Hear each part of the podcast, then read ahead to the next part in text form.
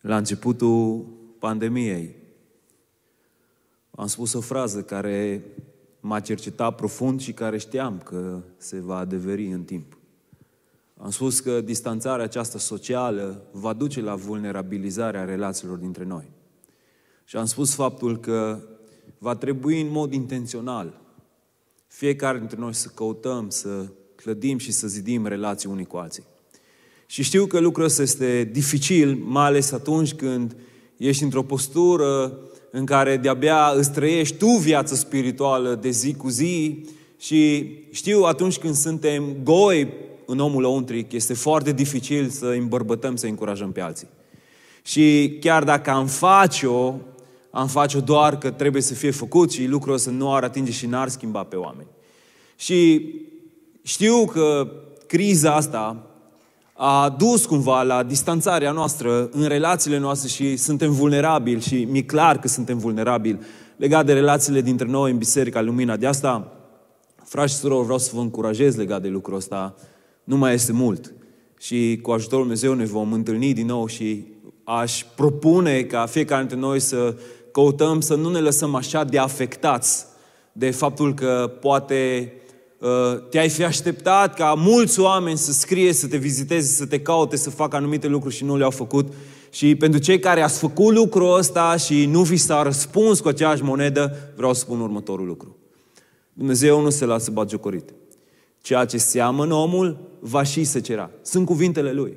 Dacă tu ai semănat în alții și ai căutat să-i zidești pe alții, să-i ridici pe alții și poate acum lucrul ăsta nu s-a întâmplat la fel pentru tine, nu descuraja, pentru că Dumnezeu spune asta. Eu îmi voi duce planurile la îndeplinire. Suntem în vremuri în care am fost foarte întinși din punct de vedere emoțional, din punct de vedere spiritual. Suntem în vremuri în care unii dintre noi ne-au lăsat dezamăgiți de ceea ce se întâmplă, chiar și în contextul bisericii. Eu vreau să vă spun inima mea ca și pastor. Vreau să știți, mi-am dat toate silințele.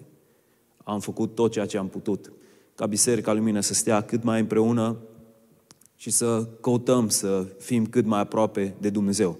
Majoritatea timpului meu l-am dedicat bisericii, chiar dacă poate mulți nu au văzut lucrul ăsta, e ok, v-am spus, nu aștept vreo răsplată de la oameni, știu că Dumnezeu nu se lasă bagiocorit ceea ce semănăm și se cerăm și cred că pe principiul ăsta trebuie să stăm fiecare dintre noi.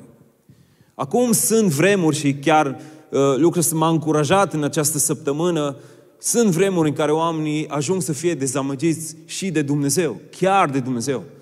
Te-ai gândit că lucrul ăsta este imposibil, dar lucrul ăsta este în Scripturi și o să vă arăt în această dimineață oameni care au rămas dezamăgiți de Dumnezeu și n-au înțeles că Dumnezeu lucrează dincolo de felul în care noi ne imaginăm acest lucru. Dar um, vreau să vă dau o ilustrație legată de acest lucru. Vedeți, în fotbal. În fotbal, arbitru are cartonașe galbene și cartonașe roșii. Toți sunt convins că știți lucrul ăsta. Cartonaș galben, e odată, a doua oară, e galben și e și roșu și ești eliminat. În fotbalul american însă, regulile sunt diferite.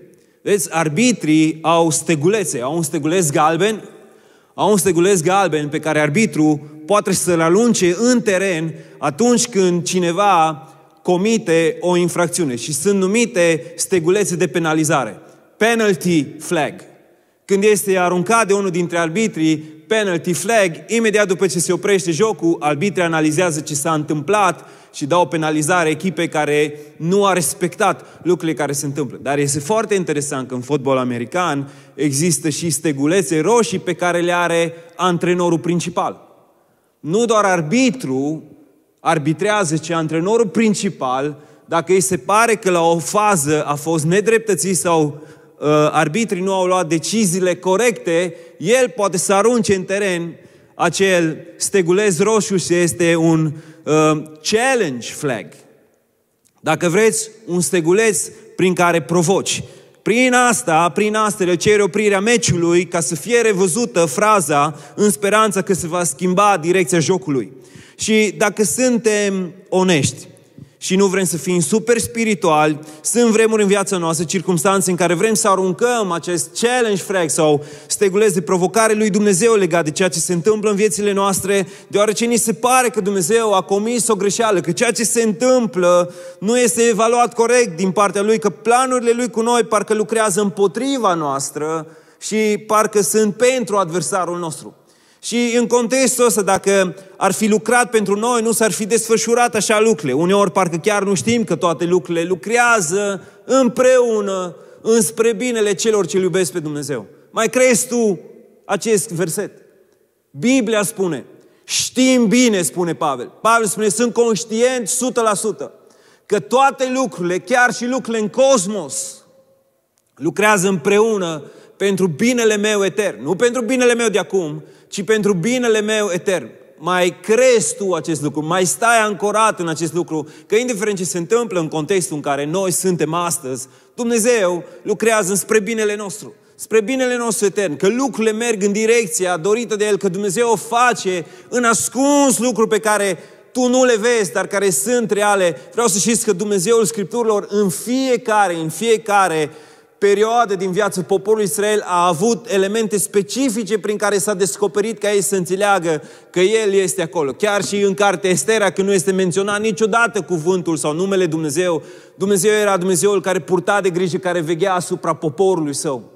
Că Dumnezeu este un Dumnezeu care este pentru noi chiar și atunci când noi nu vedem, dar știu că atunci când ne este greu, parcă ne vine să aruncăm aceste gulezi roșu, să spunem, Doamne, te provoc, mai uită-te odată la lucrurile prin care trec și schimbă lucrurile în favoarea mea.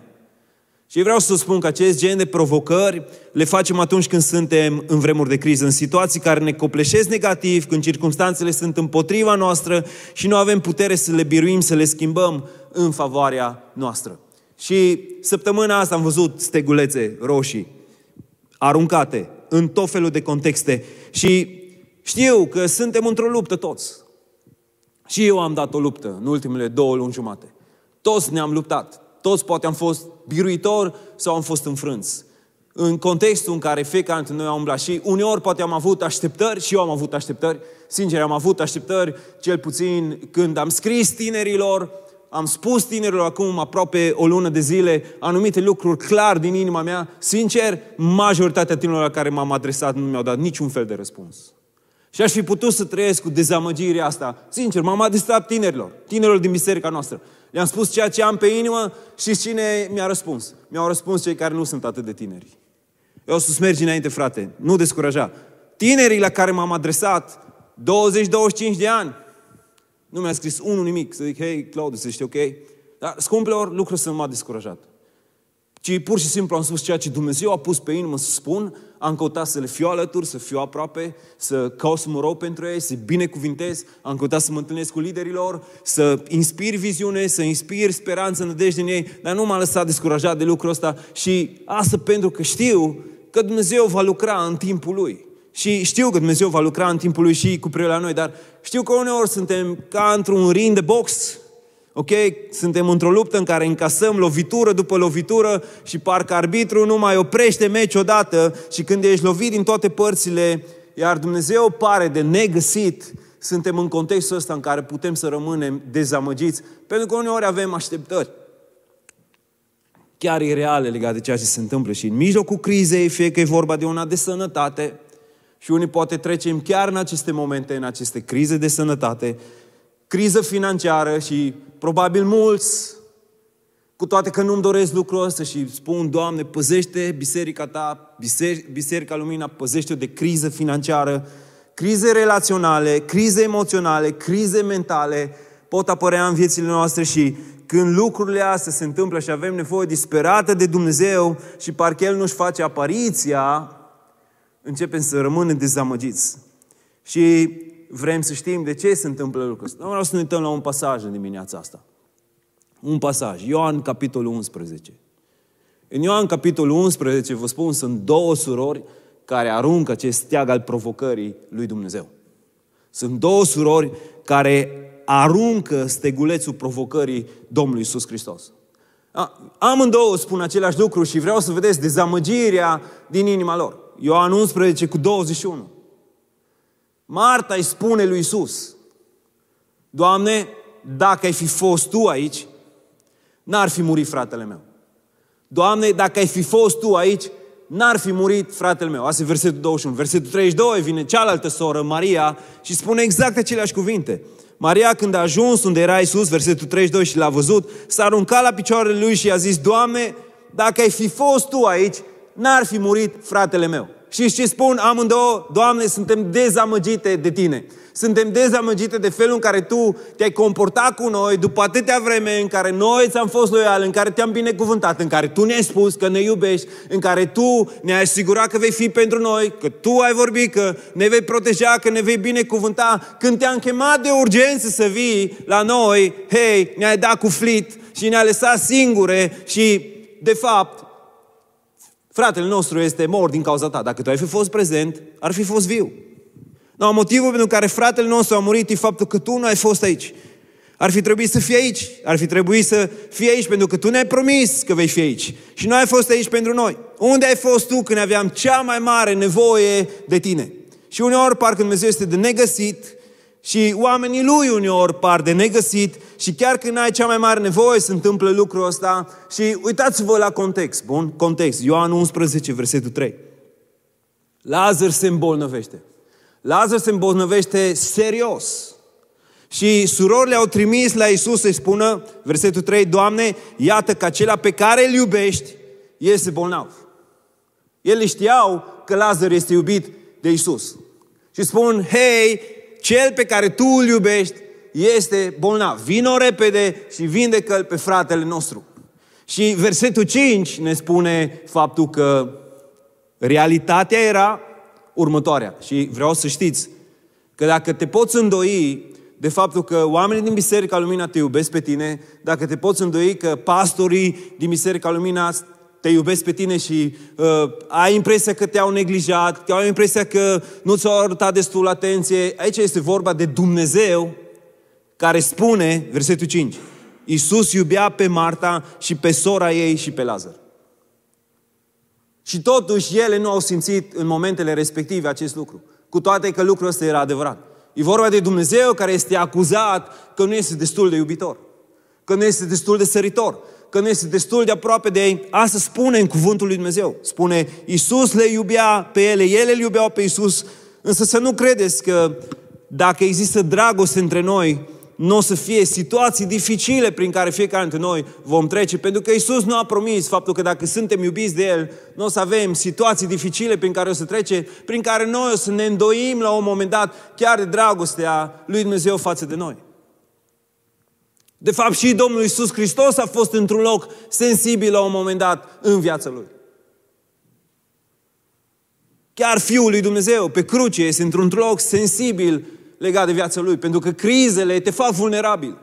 Și atunci când ești vulnerabil, uneori, poți să rămâi dezamăgit. Ele aduc situația de criză înaintea Lui și spun, avem nevoie de Tine, Iisuse. Și versetul 6 spune, că Iisus când a auzit că Lazar este bolnav, a mai zăbovit două zile în locul în care era. What? Iisus, sunt într-o criză, am nevoie de tine acum. El aude că trece printr-o criză, însă nu aleargă de urgențele ei, ci stă departe pentru încă două zile. Și în aceste două zile lucrurile se înrăutățesc. Și da, uite, pot să zic și eu că Ruben a fost super inspirat în această dimineață cu citatul care l-a dat pentru că înainte ca lucrurile să se îmbunătățească, de multe ori lucrurile se înrăutățesc. Și nu a știu Ruben, habar n-a avut ce vorbesc eu, să ce vorbește doar în această dimineață, dar asta spune Scriptura, că uneori înainte ca lucrurile să se îmbunătățească, tu ai așteptări să se întâmple lucrurile și după ce te-ai rugat și după ce ai stat înainte Dumnezeu și după ce l-ai chemat pe Dumnezeu, de fapt lucrurile se înrăutățesc. Și cum adică? Sunt într-o criză, am nevoie de o intervenție urgentă. La biserică, m-ați învățat să cer ajutorul lui Isus, că sunt prețios, că sunt pupilul ochilor lui, că sunt o comoară deosebită, că sunt ceea ce el are mai de preț, că nu este munte prea mare pentru el, că nu este un pustiu prea uscat, că Dumnezeu lucrează în mod supranatural. Și totuși, în mijlocul crizei, el pare că nu răspunde. Și dacă vreți să vedeți cireașa de pe tort, în versetul 15, cred, Iisus spune, eu mă bucur că n-am fost acolo pentru ca voi să credeți. Eu mă bucur că n-am fost acolo. Marta, Maria, Lazar sunt în mijlocul cele mai mari crize de care au parte în viața lor și Isus vine și spune, eu mă bucur că n-am fost acolo, pentru voi, ca să credeți. Cu alte cuvinte, planul Lui Dumnezeu este mai măreț, este dincolo de ceea ce ele puteau să vadă. Și în versetul 21, pe care l-am citit, este clar că Marta este super dezamăgită. Doamne, dacă Tu ai fi fost aici, nu ar fi murit, fratele meu. Sunt dezamăgită de felul în care Tu te-ai comportat cu familia noastră, cu noi înșine de felul în care Tu ne-ai spus că ne iubești, că ești pentru noi, că uh, ești gata să faci orice pentru noi, că vindești, că restaurezi, că faci lucrurile astea și în contextul dificil în care ne-am aflat, Tu nu ai venit. Dar acum, versetul 22 este cheia pentru ceva ce noi ar trebui să înțelegem. În 21 spune, sunt dezamăgită, în versetul 22 spune, dar și acum știu că orice vecere de la Dumnezeu îți va da Dumnezeu. Și asta este ceea ce trebuie ca tu să faci atunci când ești într-o criză și ești dezamăgit. Ca dezamăgirea să nu ducă la depresie, să nu ducă la ofensă, să nu ducă la închiderea inimii tale înaintea lui Dumnezeu și înaintea oamenilor lucru care nu este ok pentru tine, pentru viitorul tău, pentru relația ta cu Dumnezeu, pentru relația ta cu cei din jur. Totuși nu a lăsat ca emoțiile să-i controleze ceea ce ea credea și știa despre Isus. Nu a lăsat ca ceea ce simțea să controleze ceea ce credea. Când lași ca ceea ce simți să controleze ceea ce tu crezi despre un om sau despre Dumnezeu, ești într-o situație deosebit de periculoasă și Marta, chiar dacă de multe ori vorbim despre Marta, tot felul de lucruri, Marta în acest pasaj nu a lăsat ca să fie copleșită de emoții, de dezamăgire, ce a spus, eu totuși știu că orice vecere de la Dumnezeu, Dumnezeu îți va da. Chiar și când ești în criză și poate ești dezamăgit de situație și chiar dacă lucrurile se înrăutățesc, nu lăsa ca emoțiile sau circunstanțele să controleze ceea ce crezi. Când vorbești adevărul, chiar dacă ești în circunstanțe dificile, vine acel cuvânt personal, specific situației tale. Și Isus îi dă un cuvânt personal și spune, fratele tău va învia. Fratele tău va învia. Și Marta vine și spune, eu știu că va învia la înviere în ziua de apoi. Când rămâi lângă adevăr și nu te lași condus de sentimente, de emoții, deschizi o ușă pentru ca adevărul biblic să devină un adevăr personal. Și ăsta este un lucru pe care vreau să vi-l explic în această dimineață. Nevoia ca adevărul biblic să devină un adevăr personal. Să știi că adevărul biblic nu devine un adevăr personal în orice circunstanță. Deci farisei aveau adevărul biblic dar adevărul biblic nu devenea un adevăr viu personal pentru ei, pentru viețile lor, pentru că ei nu credeau în adevărul biblic și demonstrația faptului că nu credeau în adevărul biblic era însăși trăirea lor înaintea lui Dumnezeu. Când stai în adevărul lui Dumnezeu, când rămâi lângă adevăr, când spui, știu, Doamne, știu că Tu vei face acest lucru, El face ca adevărul biblic să devină un adevăr personal și vă spun ce spune mai departe Fiul lui Dumnezeu. Fiul lui Dumnezeu spune, eu sunt învierea și viața. Cine crede în mine, chiar dacă ar fi murit, va trăi. Vreau să privim mai îndeaproape ce spune aici Isus. Bun? Marta e super dezamăgită de circunstanțele prin care trece, însă nu lasă să fie controlată de sentimente, nu lasă ca sentimentele să distorsioneze, să controleze ceea ce ea crede, așa că Domnul Isus se descoperă personal când El spune eu sunt, eu sunt este cea mai personală descoperire a lui Dumnezeu în Scripturi. Ascultă-mă. Eu sunt este cea mai personală descoperire a lui Dumnezeu în Scripturi. Acest cuvânt prin care eu, El se descoperă în tot Vechiul Testament, că era atât de sacru că nu putea fi rostit sau scris de către evrei, decât în anumite circunstanțe. Ei nu spuneau acest cuvânt sfânt. Ei niciodată nu rosteau acest lucru în loc să-i spună uh, lui Dumnezeu Iahve, ei spuneau Hashem, Hashem sau Adonai. Niciodată nu rosteau cuvântul Iahve, pentru că Iahve era un cuvânt prea sfânt, dar Iahve înseamnă eu sunt. Eu sunt cel ce sunt. Eu sunt cel ce trăiesc tot timpul în prezent. Dumnezeu este Dumnezeu prezentului care poate să meargă și în trecut și în viitor și să fie în prezent în același timp. Gândește că în timp ce Dumnezeu este prezent, El poate să fie și în cel mai îndepărtat viitor și în cel mai depărtat trecut și în același timp să fie în prezent. E ceva ce noi nu putem să înțelegem, pentru că noi trăim în timp și noi știm că timpul se consumă, dar la Dumnezeu, care nu este limitat de timp, este posibil să fie în același moment în toate perioadele istoriei. În același moment. El este, eu sunt. Eu sunt de aia, El vine, Cel ce a fost, ce este, ce va veni, este numele Lui Iahve, care este eu sunt.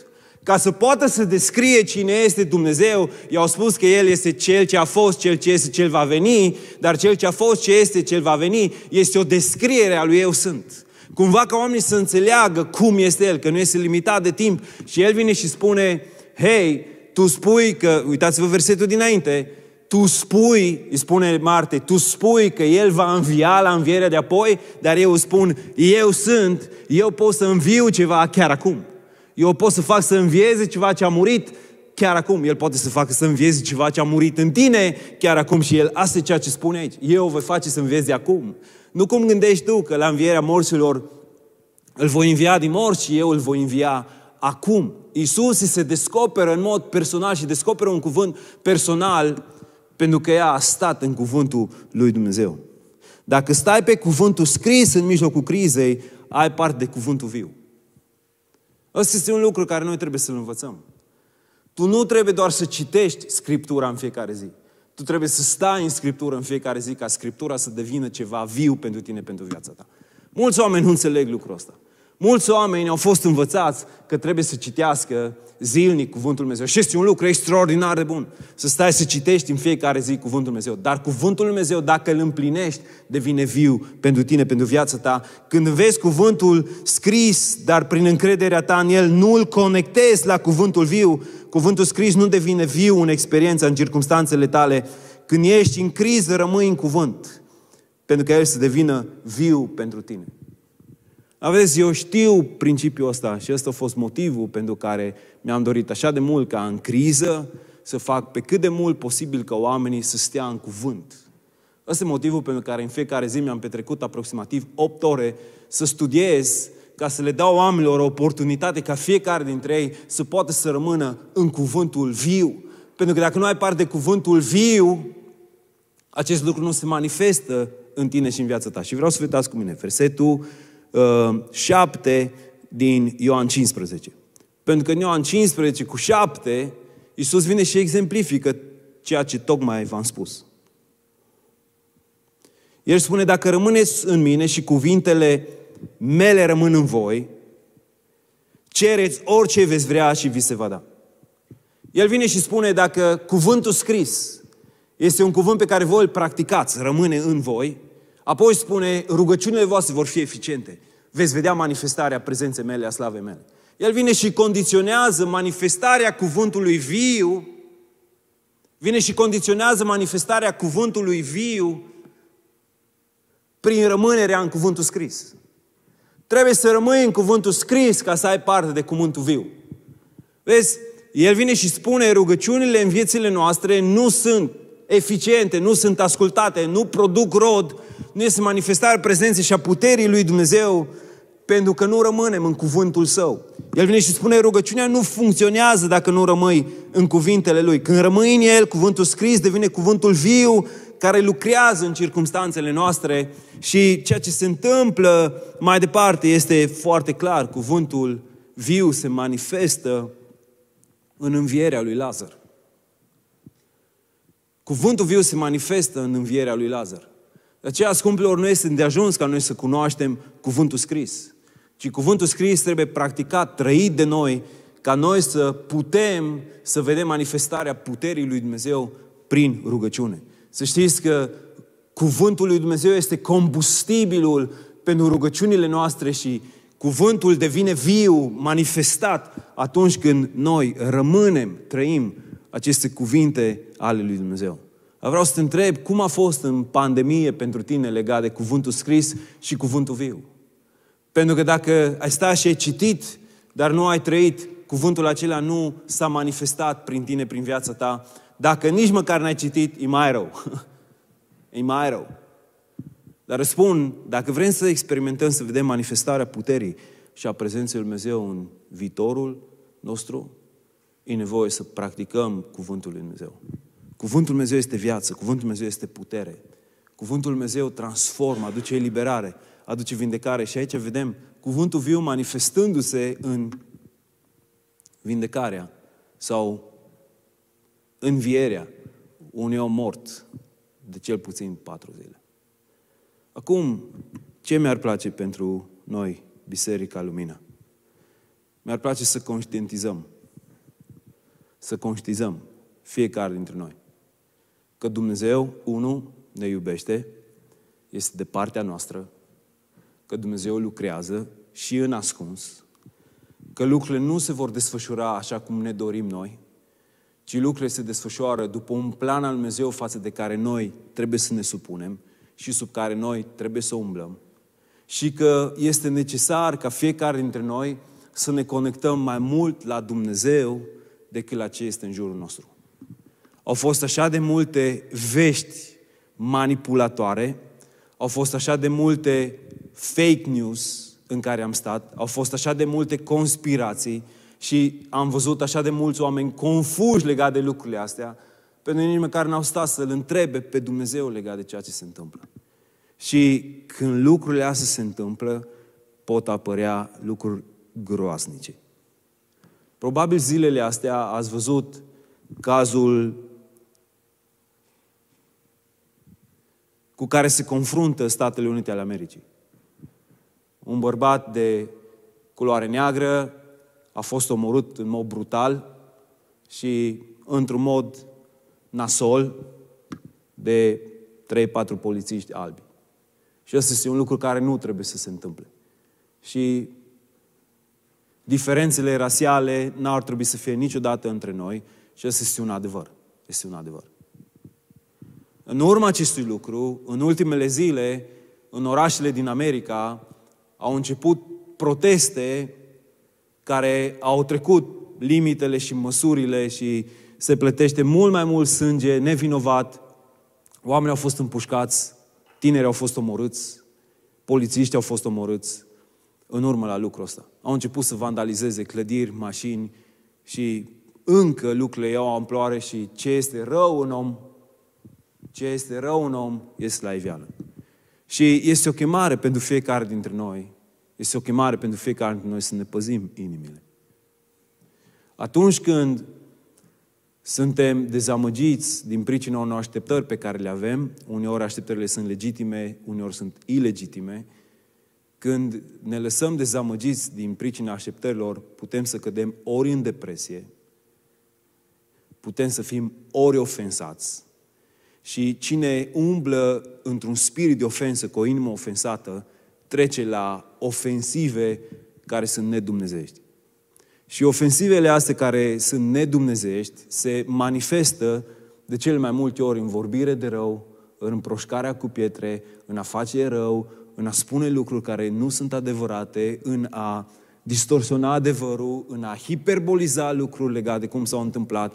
Și ceea ce eu vă chem este fiecare dintre noi să ne păzim inima. Să ne păzim inima. Pentru că, ascultați-mă, fiecare dintre noi putem să cădem sub pedeapsa lui Dumnezeu din pricina acestor lucruri. Dumnezeu este un Dumnezeu drept. Este un Dumnezeu care ne iubește, dar este un Dumnezeu care nu tolerează ca noi să umblăm cu inima într-un spirit al răutății. Și spiritul ăsta răutății poate fi un spirit al uciderii. Pentru că Cuvântul Dumnezeu spune că atunci când începi să rostești lucruri, gen nebunule, prostule, este un spirit de ucidere pentru că tu ucizi pe fratele tău sau pe sora ta în cei din jurul tău. Și aș vrea să vă fac atenți legat de lucrul ăsta, pentru că este important ca fiecare dintre noi să ne păzim bine mintea și inima. Dacă am ajuns să fim copleșiți de sentimente, să fim copleșiți de emoții, de acolo gura noastră poate să vorbească mult, lucruri care nu sunt ok și apoi putem să acționăm în lucruri care nu ar trebui. Toți avem parte de dezamăgire și uneori în felul în care noi suntem și în vulnerabilitățile noastre, slăbiciunile noastre, putem să fim dezamăgiți chiar și de Dumnezeu. Și sunt convins că majoritatea oamenilor au trecut prin momente în viețile lor în care au fost în mintea lor dezamăgiți de Dumnezeu, că Dumnezeu nu a lucrat așa cum ei ar fi vrut. Și sunt convins că fiecare dintre noi putem să identificăm momente în viețile noastre în care ne-am lăsat dezamăgiți de circumstanțe și alea ne-au condus și controlat chiar ceea ce credem despre Dumnezeu. În dimineața asta e timpul ca fiecare dintre noi să ne supunem inimele lui Dumnezeu. Și să cerem lui Dumnezeu ca Dumnezeu să transforme viața alăuntrică a fiecare dintre noi. Avem o, o șansă a Harului, avem o șansă a binecuvântării, avem o șansă de a începe din nou. Uh, sunt convins că urmează săptămâni în care lucrurile se vor îmbunătăți și este bine ca tu să nu rămâi cu inima în același loc. Pentru că Dumnezeu ne cheamă pe fiecare dintre noi să ne transformăm prin înnoirea minții și m-aș bucura tare mult ca fiecare dintre noi să fim atenți în aceste zile la ce lăsăm să, se, să ne sensibilizeze inimile. Când trecem prin crize și când lucrurile sunt sensibile, putem deveni foarte sensibili la ceea ce nu ar trebui să fim sensibili și devenim foarte insensibili la ceea ce noi ar trebui să fim sensibili. Vă repet lucrul ăsta, pentru că este un adevăr.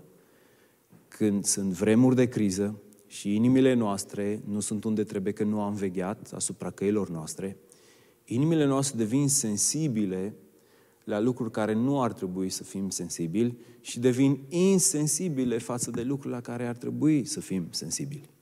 Devenim sensibili la fiecare gest, la fiecare cuvânt, la fiecare uh, context în care suntem, la fiecare, uh, știu eu, uh, chestii pe care cineva o face, la fiecare motivație lui și sunt foarte sensibili legat de orice lucru. Devenim super detectivi legat de lucrurile astea și în timp ce ne sensibilizăm inima la lucrurile astea care nu ar trebui să ne afecteze atât de mult, pentru că toți suntem ființe căzute care avem nevoie de harul și de îndurarea lui Dumnezeu, devenim insensibili la lucruri care cu adevărat ar trebui să ne sensibilizeze. Devenim insensibili la frământările, la lucrurile cu care oamenii se frământ acum. Devenim insensibili la problemele lor, devenim insensibili la lucrurile cu care ei se frământă și noi ar trebui să fim, cumva ca și biserică, mâna întinsă a lui Dumnezeu. Și ăsta e lucru pe care vreau să vă chem pe fiecare dintre voi, să-l facem împreună. Să-l facem împreună.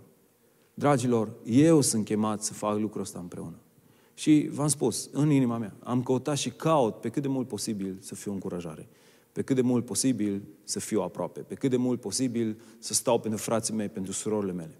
Dar este super dificil să faci față într-o vreme în care criza izbucnește în mintea și în inima multor oameni să poți să păstorești 400 de oameni în același timp. Este super dificil. Și asta vă spun, inima mea, inima mea. Asta nu înseamnă că nu vă iubesc pe toți, că nu-mi doresc ca toată lumea să știe inima mea. Dar e greu ca tu să poți să ajungi în mod personal la fiecare dintre voi. Dar să vreau să știți lucrul ăsta, fratele Claudius cel puțin, și știu că și ceilalți frați vă iubesc din inimă.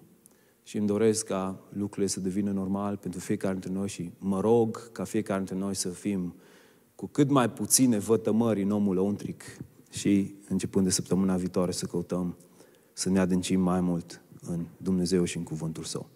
Vreau să ne rugăm împreună, trupa de închinare, dacă vreți să veniți pe scenă, asta este ceea ce am simțit din partea lui Dumnezeu să vorbesc în această dimineață și să vă chem pe fiecare dintre voi în mod personal să căutați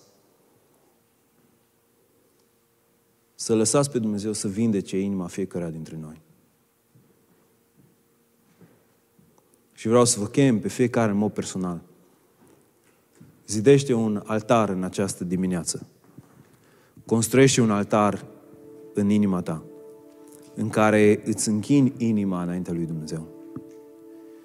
Poate din pricina sensibilității, din pricina contextelor, ai lăsat ofensa în sufletul tău față de cei din jurul tău, frați, surori.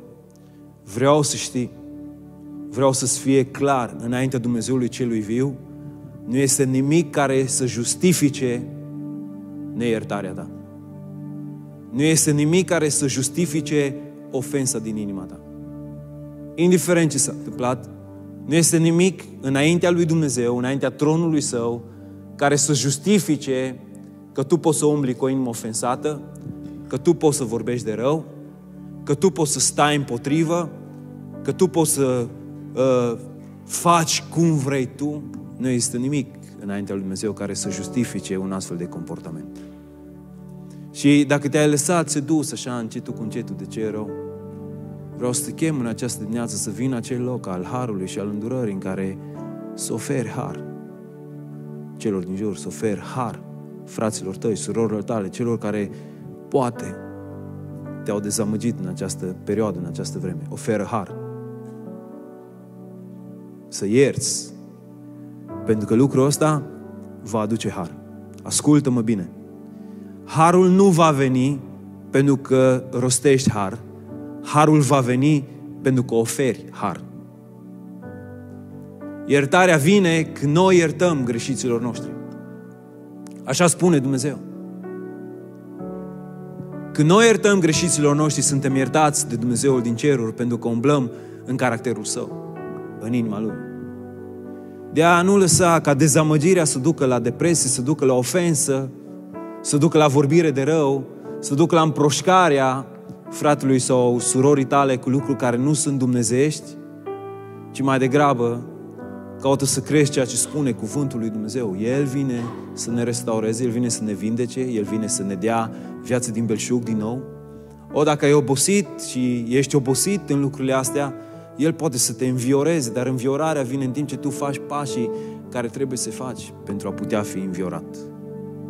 Harul și binecuvântarea vine în timp ce schimbăm lucrurile în viețile noastre și dacă ai fost în aceste zile, în acest loc în care ai vorbit, ai făcut lucruri care tu știi, că îl dezonorează pe Dumnezeu sau pe fratele tău sau pe sora ta, e timpul să te pleci înainte lui Dumnezeu să spui, Doamne, iartă-mă. Iartă-mă că inima mea a clevetit, gura mea, buzele mele au clevetit, au vorbit de rău și n-am știut să-mi stăpânesc bine vorbirea înaintea ta și am făcut lucruri care nu sunt ok. Dar vreau să știi că supunerea asta înainte lui Dumnezeu este semnul smereniei. Ăsta este semnul smereniei. Semnul smereniei este atunci când Dumnezeu ne vorbește și noi capitulăm în fața cuvântului Său. Când noi ne supunem cuvântului Său. Când nu ne ascundem, când nu ne justificăm, când nu încercăm să schimbăm lucrurile să fie altfel, ci când ne supunem cuvântului Său.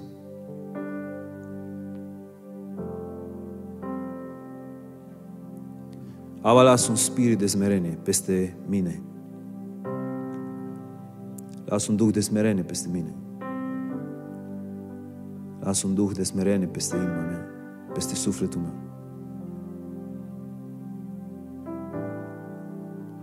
În aceste circunstanțe, Doamne, în aceste contexte dificile, în aceste vremuri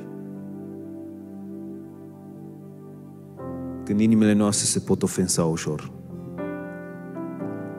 Când putem fi ușor dezamăgiți, ușor descurajați.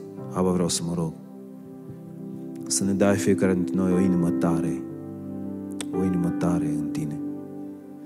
Mă rog pentru frații mei, pentru surorile mele care au experimentat această dezamăgire în aceste vremuri. Schimbă-ne inima. Schimbă-ne inima. Dă-ne o inimă tare dă-ne inimă tare.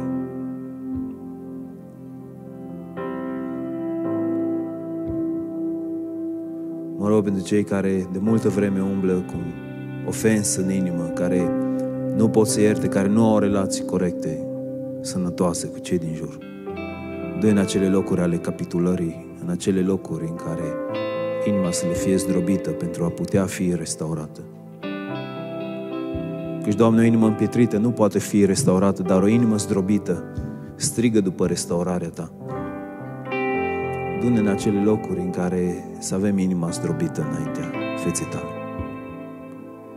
Mă rog pentru cei care sunt deznădăjduiți, descurajați, care au nevoie de mângâiere, care au nevoie de zidire. Aba, vreau să mă rog, cuvântul Tău scris să devină cuvânt viu în ființa lor lăuntrică Lasă o revărsare a prezenței și a puterii tale divine în inima fraților și a surorile mele și mă rog pentru Biserica Lumina, fă să fie păzită de atacurile celui rău. Într-o vreme a asediului celui rău, într-o vreme în care suntem întinși la maxim, în contextul în care trăim, într-o vreme în care suntem bombardați din punct de vedere psihologic, când suntem bombardați la nivelul minții, la nivelul sentimentelor, la nivelul voinței, la nivelul gândurilor, Doamne Dumnezeul meu, vreau să-ți cer un scut de protecție peste fiecare dintre noi, peste mintea noastră, peste inima noastră. Lasă un scut de protecție peste viețile noastre, să nu capitulăm în fața celui rău. Fă ca cel rău să nu se poată bucura de noi. Ne dorim ca Tu să te poți bucura de fiecare dintre noi. Fă ca cel rău să nu aibă un câștig în mijlocul nostru. Aba, mă rog, fă ca cel rău să nu aibă un câștig în mijlocul nostru. Tu, Domnul meu, lasă favor și binecuvântare peste biserica aceasta, numele Lui Isus. Lasă favor și binecuvântare peste Biserica Lumina. În numele Lui Isus. Aleluia. Amin.